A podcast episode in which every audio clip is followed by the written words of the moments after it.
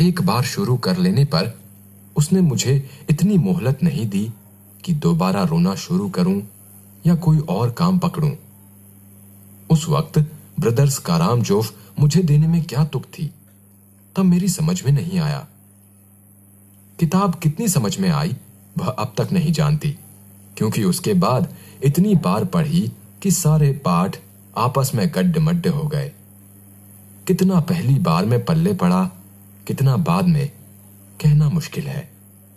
पर इतना विश्वास के साथ कह सकती हूँ कि उसका एक अध्याय, जो बच्चों पर होने वाले अनाचार अत्याचार पर था, मुझे पहली बार में ही लगभग कंठस्थ हो गया था। उम्र के हर पड़ाव पर वह मेरे साथ रहा और मेरे लेखन के एक महत्वपूर्ण भाग को प्रभावित करता रहा। जैसे जादू का कालीन, मेरा नाटक। नहीं वह तीन किलो की छोरी, जैसी कहानियाँ व कठगुलाब उपन्यास के कई अंश।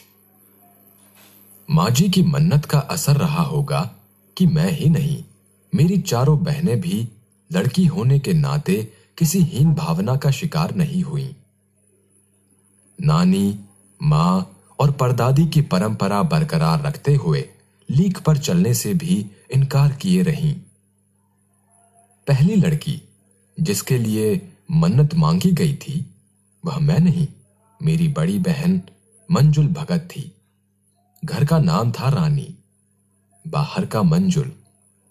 लेखिका अवतार हुआ मंजुल भगत, क्योंकि लिखना शादी के बाद शुरू किया और अपना नाम बदलकर पति का ग्रहण करने में कोई हीन भावना आड़े नहीं आई। इसलिए पैदाइशी जैन नाम छोड़ भगत बनी। दूसरे नंबर पर मैं थी। घर का नाम उमा, बाहर का मृदुला। मैंने भी शादी के बाद लिखना शुरू किया, सो बतौर लेखिका नाम चला मृदुला गर्ग। मुझे याद है, जब हमने लिखना शुरू किया, उससे कुछ पहले नारीवाद का चलन हुआ था। शादी के बाद नाम न बदलने का रिवाज उसी ने चलाया था। मन्नू भंडारी का हवाला देकर हमसे पूछा भी जाता था कि आप लोग इतनी पोंगापंथी घर घुस्सो क्यों हो? नाम क्यों बदला? हमारे पास इसका कोई ढंग का जवाब नहीं होता था, अब भी नहीं है। पर नाम बदलने से अपने व्यक्तित्व का कोई नुकसान होते मैंने नहीं देखा। पूछने को तो पिताजी से लोग यह भी पूछते थे, पाँच बेटियों से आपका मन नहीं भरा, जो हर बेटी के दो दो नाम रख छोड़े हैं, मुझसे छोटी बहन का घर का नाम है गौरी और बाहर का चित्रा। वह नहीं लिखती। उसका कहना है, वह इसलिए नहीं लिखती क्योंकि घर में कोई पढ़ने वाला भी तो चाहिए। खैर, उसके बाद जब चौथी, पांचवी बेटियाँ पैदा हुई तो पिताजी ने इतनी बात जमाने की सुनी कि उनका एक एक नाम ही रखा। रेणु और अचला। पाँच बहनों के बाद एक भाई हुआ, राजीव। मज़े की बात यह है कि बीच की दो बहनें ही लेखन से बची रहीं। अचला और राजीव फिर उसमें जा फंसे। अचला मुझसे आठ साल छोटी है और वक्त के बदलाव की लाज रखते हुए अंग्रेज़ी में लिखती है। पर राजीव फिर हिंदी के हवाले। हम चार लिखते हैं और तमाम खानदान हमें पढ़ता है। मेरी ससुराल में मुझे कोई नहीं पढ़ता। इस तथ्य को हजम करने में मुझे काफ़ी वक्त लगा। फिर उसके फ़ायदे भी नज़र आने लगे। कम से कम घर के भीतर तो मुझे हिंदी आलोचना बुद्धि से दो चार नहीं होना पड़ता। खैर, मैं अपनी नहीं, उन अदेवियों की बात कहना चाहती हूँ, जो परदादी की मन्नत के नतीजतन धरती पर आई और लेखक नहीं बनी। जो बनी, उन्हें सांस लेने की ज़रूरत कुछ ज़्यादा हो, समझ में आता है। जैसा मेरे पिताजी ने एक बार मंजुल से कहा था, कोई दम नहीं घुटता, सांस लेने की ज़रूरत ही ज़्यादा है। पर यहाँ तो हम शेर तो गैर लेखिका बहने सवा शेर। चौथे नंबर वाली रेणु का आलम यह था कि गर्मी की दोपहरी में स्कूल से वापसी पर जब गाड़ी उसे और उससे छोटी बहन अचला को बस अड्डे से लेने जाती तो रेणु उसमें बैठने से इनकार कर देती। उसका कहना था कि यूँ थोड़ा सा रास्ता गाड़ी में बैठकर तय करना सामंत शाही का प्रतीक था, जो शायद था, पर साथ ही पिता के अतिरिक्त लाड़ का भी। और रसोइये को खाना खिलाकर जल्दी फारिग करने की लाचारी का भी।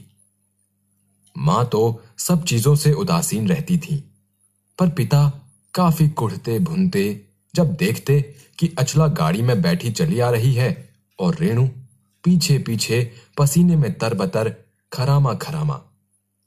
बचपन में एक बार चुनौती दिए जाने पर उसने जनरल थिमैया को पत्र लिखकर उनका चित्र मंगवा लिया था, जो एक मोटरसाइकिल सवार जवान आकर उसके हाथ में दे गया था। पड़ोस में उसका रुतबा काफ़ी बढ़ गया था। गाड़ी में बैठने के साथ उसे इम्तिहान देने से भी परहेज था। स्कूल तो जैसे तैसे पास कर लिया। पर जब बीए का इम्तिहान देने की बारी आई तो वह अड़ गई। पहले मुझे समझाओ कि बीए करना क्यों ज़रूरी है, तब मैं इम्तिहान दूँगी। अगर मुझे यकीन आ गया कि हाँ, कोई फ़ायदा है, वरना नहीं। हमने तरह तरह के तर्क दिए। माँ ने कहा, पिताजी से पूछो। पिताजी ने कहा, नौकरी कर पाओगी, शादी कर पाओगी, लोग इज़्ज़त से देखेंगे वगैरह वगैरह कोई तर्क विश्वसनीय नहीं लगा। न रेणु को, न खुद उन्हें। आखिर उन्होंने उसी कुतर्क का सहारा लिया, जो युगों से माँ बाप के काम आता रहा है। कहा, बीए करो, क्योंकि मैं कह रहा हूँ करो। रेणु ने बीए कर तो लिया, पर सिर्फ़ पिता की खुशी के लिए, यानी पास होने लायक नंबर लाकर। सच बोलने में वह माँ से भी दो कदम आगे है। गनीमत यह है कि आधा समय उसके सच सुनकर लोग सोचते हैं, वह मज़ाक कर रही होगी। इसलिए बिना मेहनत, वह लोगों को हंसाए रख लेती है। आज भी उसे कोई इत्र भेंट करता है तो वह कहती है, नहीं चाहिए, मैं तो नहाती हूँ।